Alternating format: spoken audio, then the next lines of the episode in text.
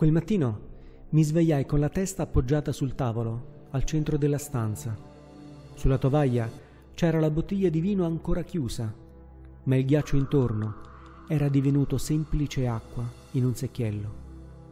All'altro capo del tavolo i colori erano quasi secchi sulla tavolozza.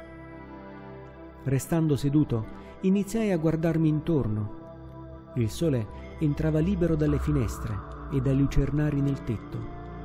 In quella notte da poco trascorsa avrei voluto mostrare le stelle da quelle stesse aperture nel soffitto, ma era andata diversamente. Aderenti alle pareti, disposte ad altezze differenti, appoggiate a terra, negli angoli o ancora in lavorazione sui cavalletti, tutta la stanza profumava di colori e tele di ogni dimensione. Ogni rappresentazione presente aveva un elemento che riconduceva a lei, alle volte un colore, alle volte un tratto.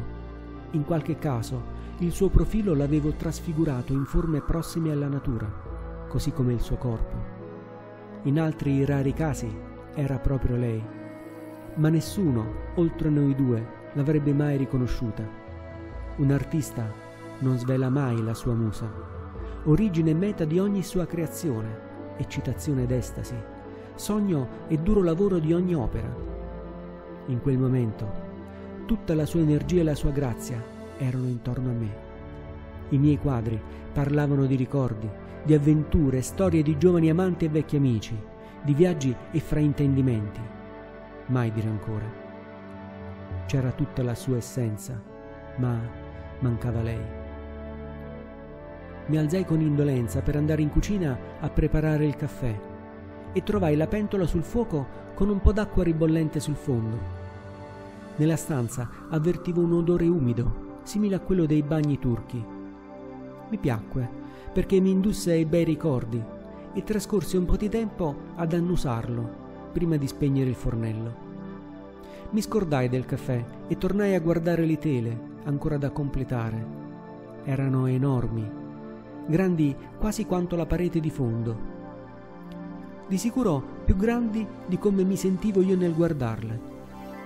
Andai nello studiolo per cercare distrazione con qualcosa da leggere. Mi accorsi di osservare i titoli sui dorsi delle copertine, senza ricordare le parole. Tornai in cucina e bevi il latte direttamente dalla bottiglia in frigo. Tornai quindi nella stanza laboratorio, spalancai le finestre senza affacciarmi nelle scatole dei dischi presi un autore contemporaneo, lo misi a girare sul piatto e tornai a riguardare le tele grandi. La musica era al giusto volume, l'aria era fresca come piace a me e la luce non interferiva con i dipinti. Sulla tavolozza rigenerai i colori, ma non mi venne nulla e quel poco già presente mi piaceva sempre meno. Allora tornai in cucina, dopo aver pulito sommariamente le mani su uno straccio. Mi guardai intorno. Aprii ogni anta del mobile. Mi affacciai nel frigo e nel ripostiglio sul balconcino. Ma non c'era nulla che mi ispirasse. Così tornai al giradischi e misi un album decisamente più rock, di quelli in cui le chitarre suonano sporco e la batteria è padrona del tempo.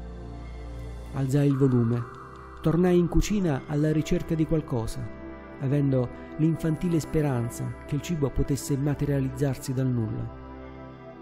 A passi sempre più rapidi e nervosi percorsi tutta la casa per vedere se la vicina mi avesse lasciato qualcosa appeso alla maniglia esterna della porta d'ingresso. Mi aveva salvato anche quella volta. Poggiai tutto sul tavolo del laboratorio. Avevo le tele davanti ai miei occhi e il mondo alle spalle, oltre le finestre. Versai il vino ancora lì dalla sera prima e aprii la busta della vicina. Ma non avevo realmente fame e la gola era secca. Così bevi un po' di vino. Scese solo un sorso perché il suo profumo mi svegliò dal torpore di quella specie di prigione in cui mi ero rintanato.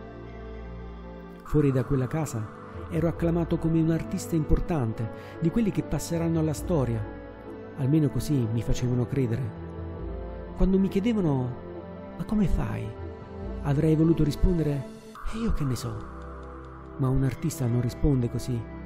E allora inventavo storie credibili. Lì però, in casa, ero inerme, in balia delle mie incapacità e bisogni. Ero chiuso e concentrato su me stesso, al punto da aver fatto allontanare anche la mia fonte di ispirazione. Nel pieno di questa tardiva riflessione, sullo scaffale dei colori vidi quello a cui ero più legato. Senza pensarci troppo, miscelai la polvere in esso contenuto per renderlo denso, come sarebbe servito. Dal barattolo dei pennelli estrassi quello più largo e lo intinsi nella mistura fresca di preparazione. Quando le setole furono inzuppate e cariche a sufficienza, su entrambi le enormi tele non ancora finite tracciai un'enorme croce, congiungendo diagonalmente fra loro gli angoli, con lunghe e ininterrotte strisce color cobalto. Uscì di casa senza neanche chiudere la porta e con le mani ancora umide di colore.